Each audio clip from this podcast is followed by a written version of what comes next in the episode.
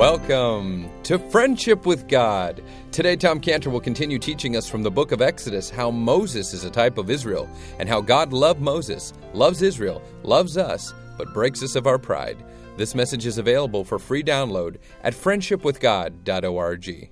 The last encounter that Moses had with Pharaoh, as we study that, is in Exodus 2.15, where it says, Now when Pharaoh heard this thing, he sought to slay Moses. But Moses fled from the face of Pharaoh and dwelt in the land of Midian. And he sat down by the well. Moses knew that Pharaoh had purpose to kill him. Moses knew that. He ran away from his face. He ran for his life. When God says to Moses, and Moses hears God saying that he wants him to walk right back up into his face, he hears his death warrant. He says, You want to kill me? As far as delivering the children of Israel, Moses has already tried that. He has tried to deliver the Jewish people from Egypt, and he failed miserably. In the past, Moses had this desire. He had a desire. There was a strong desire in Moses' heart to free the Jewish people. So, in that sense, he was on God's page. But the problem was is that at the time when he went to do it, he wasn't sent by God. He didn't have this meeting with God where God says, I send you. And so before, when Moses tried to deliver the Jewish people from Egypt, he looked at himself and he said, I could do it. I'm Moses. He said, I'm Moses. Moses can do it, can deliver the Jewish people. But that ended in Moses finding out that he couldn't do it. And in fact, he was running for his life out of Egypt.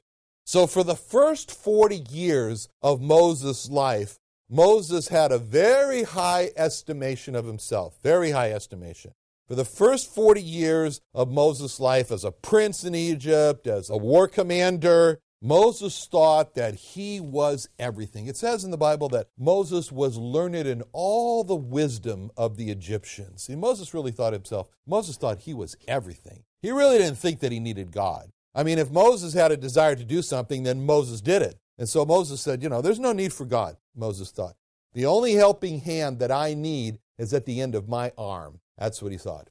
In that way, Moses was a type of Israel. Today, when you go into the malls across America and you encounter young Israelis who have come over to sell things in these malls, and you start to talk with them, maybe you start to talk to them about God, and then we become shocked because most of them tell without any hesitation, Oh, I'm an atheist. I don't believe in God. I am an atheist. And if they're not atheists, it's very clear that most of them feel no need for God at all. And they feel that they can just make their own life without the need for God. Thank you very much. And that's like Moses in the first 40 years of his life. And that's why I say Moses is a type of Israel. Because for the first 40 years of Moses' life, Moses thought that he didn't need God. He was everything. He could do things by himself. And so, in that way, Moses is a type of the Jewish people today, of Israel today, able to do whatever they want to do without any need for God. But when Moses was discovered as a murderer in Egypt, and Moses was being hunted down for his life, Moses became a broken man. So Egypt was too much for Moses, and Moses had to run for his life. And so, in that experience, Moses was broken. He was a broken man. And in the breaking of Moses, he fled from Egypt. And so, in that state there where Moses was broken, Moses is a type of Israel, of the Jewish people in the future, where God says in Leviticus 26 19, I will break the pride of your power. That's what he says in Leviticus 26 19. And I will break the pride of your power.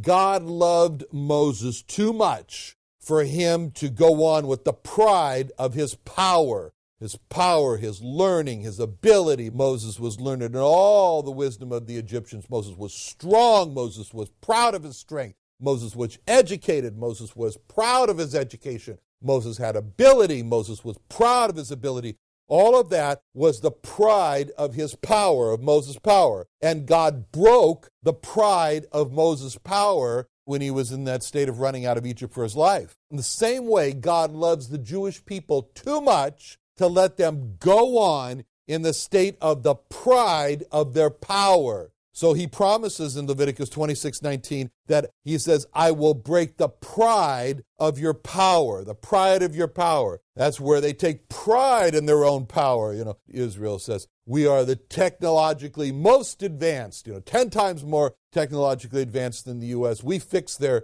their um, Patriot missile systems and make them better with our Iron Dome. We have hidden technology and, well, on and on.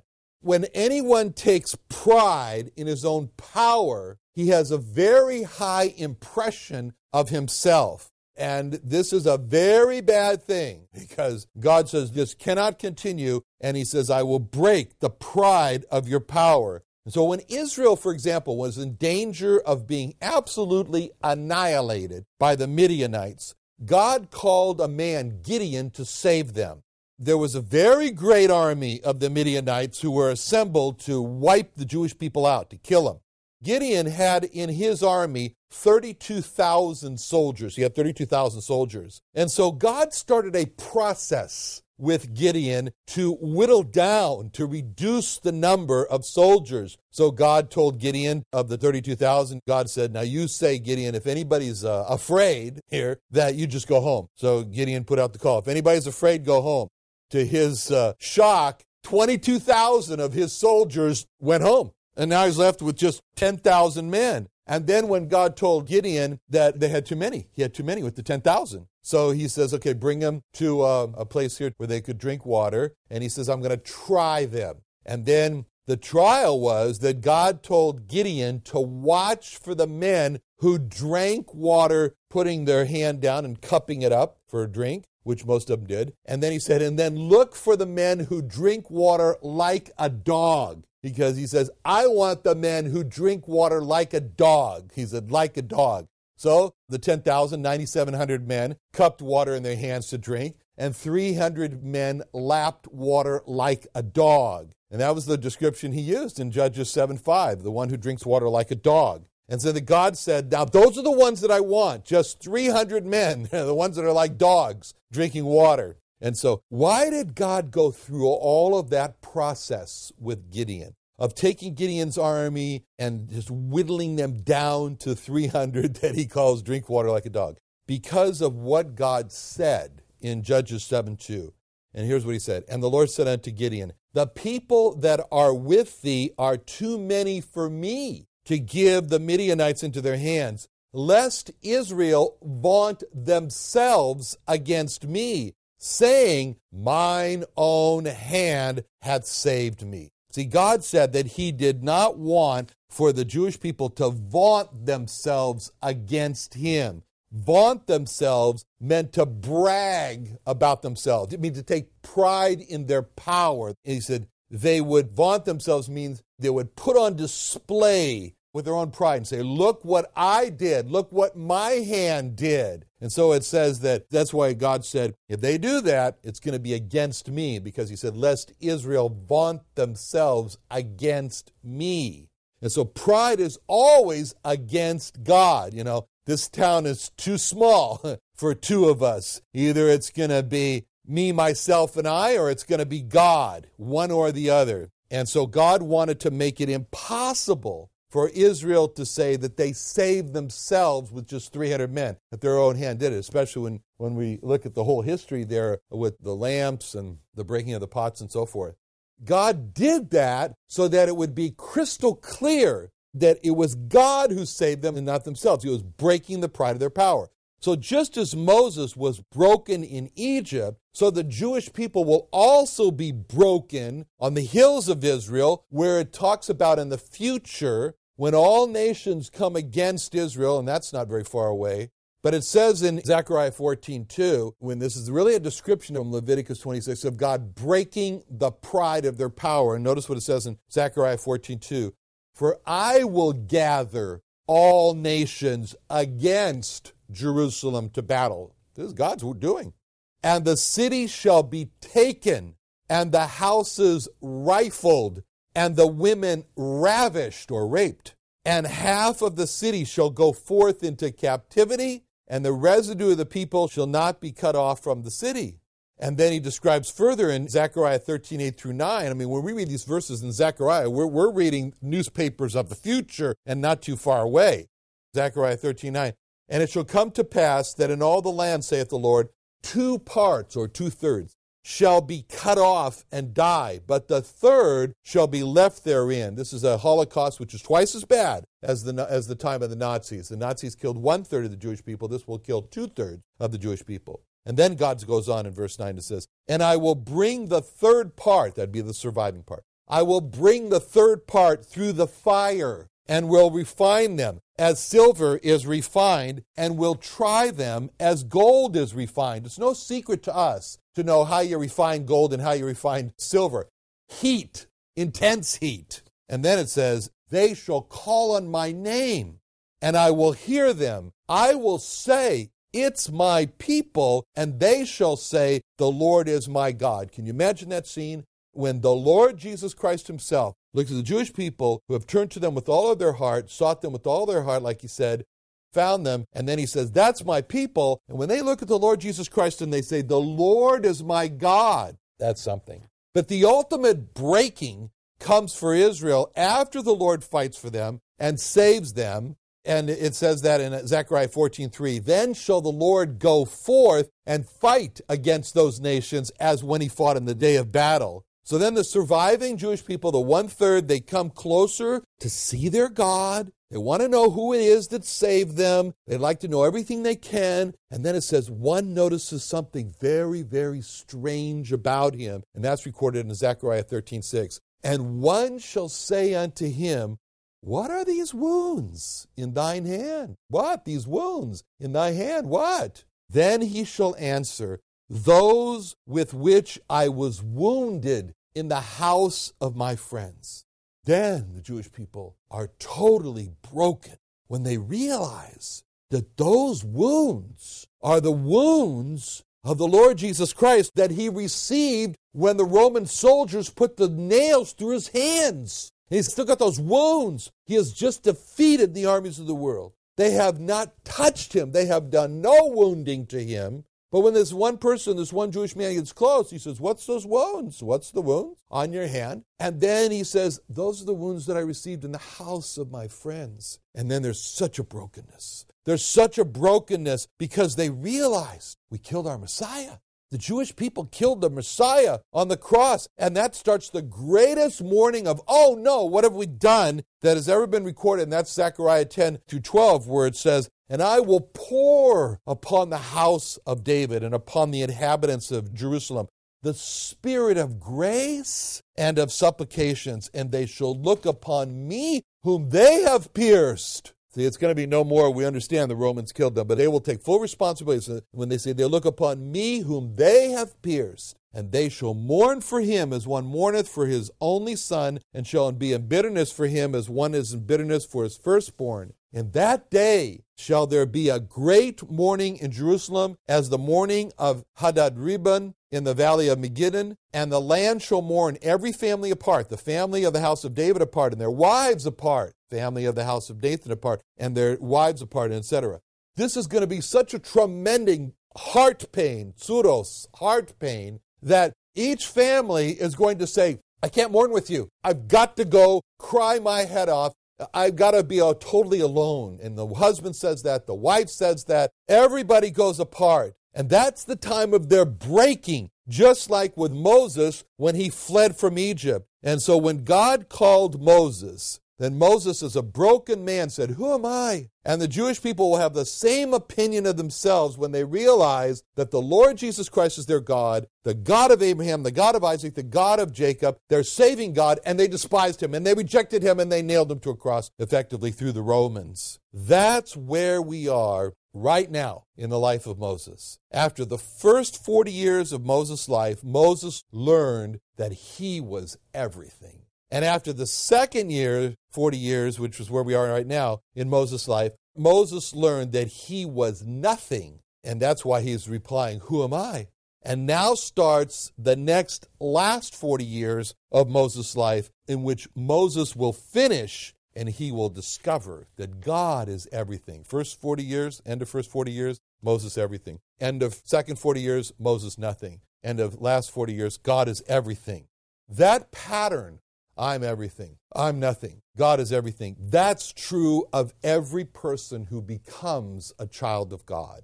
Any person who comes to the Lord Jesus Christ, who becomes a child of God, he learns. First of all, he thinks that he's everything, that he learns he's nothing. And then he starts the great discovery from the time that he receives the Lord Jesus Christ as a Savior that God is everything. And that pattern is true for the Jewish people. And like Moses, they still think that they're everything, but the time is coming when God will break the pride of their power and they'll learn, like Moses did, that they are nothing and they'll follow Moses to find that God is everything and they'll get cleansed and that's why Zechariah 13:1 is so wonderful. It says, "In that day shall there be a fountain open to the house of David and to the inhabitants of Jerusalem for sin and for uncleanness." And then they'll find out that their greatness as Jewish people is not in themselves, but is in their God. When all the world will then look to the Jewish people to bring them God. As it says in Zechariah 8:23, Thus saith the Lord of hosts, in those days it shall come to pass that ten men shall take hold out of all languages of the nations, even shall take hold of the skirt of him that is a Jew, saying, We will go with you, for we have heard that God is with you. So, what we have here in verse 11 of Exodus 3 is Moses saying he's arguing with God. Really, he's arguing with God. He says, Who am I? He says, You got the wrong man. I should go to Pharaoh. I should bring forth the children of Israel out of Egypt. I don't think so. And we will look at Exodus chapter 3 up to this point. You know, first it starts off in this chapter, really, where God calls to Moses in verse 4. And Moses says, literally, Here I am. That was the last thing that Moses said for six verses. Only God is speaking. And so now when we come in verse 11, it's the first time Moses can speak. And he says, Who, me? I think you've got the wrong person. So we can see what we've been talking about here that after 40 years of being a shepherd on the backside of a desert, being a servant in the home of an idolatrous priest of Midian, that it's safe to say that Moses, when he says, Who am I, has a very low self esteem. Now, that's a problem that today is a common psychological diagnosis low self esteem. Moses said in verse 11, Who am I? Moses says a low self esteem. And the way to fix the problem of a low self esteem today, common thought, is to raise a person's self esteem. You know, it reminds me of my mother. When I was growing up, she was always trying to raise my self esteem. And so she was always used to say to me when I was growing up, Tommy, you can do anything, she used to say. And I remember the time when she called the Food Giant, it was called Food Giant store in Beverly Hills, to get me a job as a box boy. I was standing right next to her on the phone, and she's talking to the manager on the phone, and she said, Oh, my son Tommy, he's six feet tall. And I said to her, Mom, I'm five foot nine inches. you know, she says to me, He's very strong. I said, Mom, I can't even lift my bike. You know, she says, He's very smart. I said, Mom, I'm practically failing seventh grade, you know, raising self esteem. But when Moses said in verse 11, Who am I? Moses has a classic case of low self esteem. And so, if Moses would have gone to a therapist today, the therapist would have told Moses, Moses, your problem is that you have a very low self esteem. Moses, we'll fix it. We're going to raise your self esteem. We're going to build you up. And the therapist would say to Moses, Now, Moses, don't be so down on yourself. You're not as bad as you think you are. Moses, look at yourself. You're really very intelligent. You're highly educated. You're tall. You're handsome. You're authoritative. You're strong. You're sincere. And that's how the therapist would see Moses' problem as low self esteem. And that's how he would go about to fix it. But verse 12 is how God saw the problem and how God went about to fix the problem with Moses. See, God's diagnosis and his repair for Moses is simply stated in verse 12. And he said, Certainly I will be with thee. So, in other words, God's solution to Moses' problem was just the promise, I will be with thee. See, God did not try to repair or build up Moses' low self esteem. God didn't say to Moses, You're not as bad as you think you are. As a matter of fact, God would have said to Moses the words of Jeremiah 17 9 through 10 The heart is deceitful above all things and desperately wicked. Who can know it? I, the Lord, search the heart. I try the reins, even to every man according to his ways and according to the fruit of his doings. So actually, Moses would have said to God, Moses, you're not as bad as you think you are. You're worse than you think you are. The problem is that your heart is deceitful above all things. The problem is that your heart is not just wicked, it's desperately wicked. Moses, your heart is so deceitful and so wicked that it's impossible for you to even know it. Only I can know your heart. Only I can search your heart, Moses, and know what's in it. And take it from me, Moses, as the one who knows it's a lot worse than you think. Now, that's what God would say. The problem is not that you are not as bad as you think, Moses. You're worse than you think. So when Moses said, in essence, to God that he was nothing, God did not try to correct Moses. He agreed with them. God was saying to Moses, You're right. And you don't need, therefore, to rely on yourself, Moses. You need me. And I'm giving you the greatest solution, the greatest solution to your problem in a promise that you could possibly have. And that is certainly, I will be with thee. You know, Paul, he had a correct estimation of himself when he said about himself in Romans 7:18, "For I know, this was a certainty with Paul, I know that in me, that is in my flesh, dwelleth no good thing." So that was a correct self-estimation. In me dwells no good thing. But Paul then he went on in other places and he used the same word, dwelleth, to describe the solution to the problem. And he says in Romans 8:11, "But if the spirit of him that raised up Jesus from the dead dwell in you, the spirit of him that raised up Jesus from the dead dwell in you. He that raised up Christ from the dead shall also quicken your mortal bodies by his spirit that dwelleth in you." What did God say? "I will dwell in you. Certainly I will be with thee." In Philippians 4:13, Paul said, "I can do all things through Christ, which strengtheneth me." Where was Christ? Dwelling in him, the spirit of Christ. In Colossians 1:27, Paul made this clear when he said, "To whom God would make known what is the riches of the glory of this mystery among the Gentiles, which is Christ in you, the hope of glory." So that's what God was promising to Moses that he would dwell in Moses, that he certainly I will be with thee. He will dwell. And this is the start of Moses discovering the greatest secret to victory in his life, the greatest key for his ability to be able to do all the impossible that God was calling him to do, to go to Pharaoh and to deliver his people. And it was all, I will be with thee. But unfortunately, Moses didn't get it at first, but he finally gets it. Anyways, he didn't get it at first. And so when he said to God, Who am I? I'm nothing, God said to Moses, No argument, Moses, no argument. You're right. Because the question is not who you are, the question is who God is. And that's what Moses was going to learn who God is. And that was the key. And Moses, therefore, and this is the key for all the problems of low self esteem and introspection that all leads to depression, how can it lead to anything else but depression because there's no good thing dwelling in us? And the key is Moses, take your eyes off yourself. Your eyes are on yourself when you look at yourself and you say, Who am I? Take your eyes off yourself and put your eyes on God. And that's the solution for Moses, as he says, Certainly I'll be with thee. And that's the solution for all of us as we are tempted to become introspective, look within ourselves, try to find some good thing in us when Paul told us, I know that in me dwells no good thing, and to take our eyes off ourselves and to look to God. Let's pray.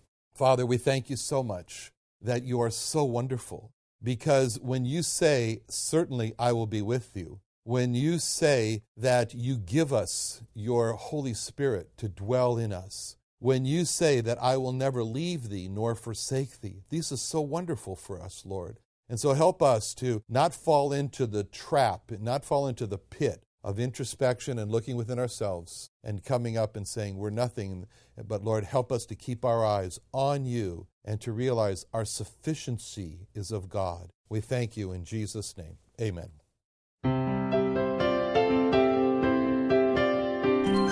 Thank you for joining us today. Now, how can you be like Moses and help to deliver a lost Jewish person? By giving them a free gospel gift, a Jewish evangelism gift from Israel Restoration Ministries. It's Tom Cantor's testimony in a booklet and in DVD. And millions of copies have gone out around the world of Tom Cantor's testimony DVD and book. And we want you to have a free copy of this as long as you'll give it to a lost Jewish person that you know a doctor, a lawyer, a neighbor, businessman, friend, coworker, someone that you know that's lost and Jewish so that they'll know that the Jewish Messiah is the Lord Jesus Christ. We want to give you this free evangelistic Jewish resource to help you to reach him. Call us today, 1 800 247 3051.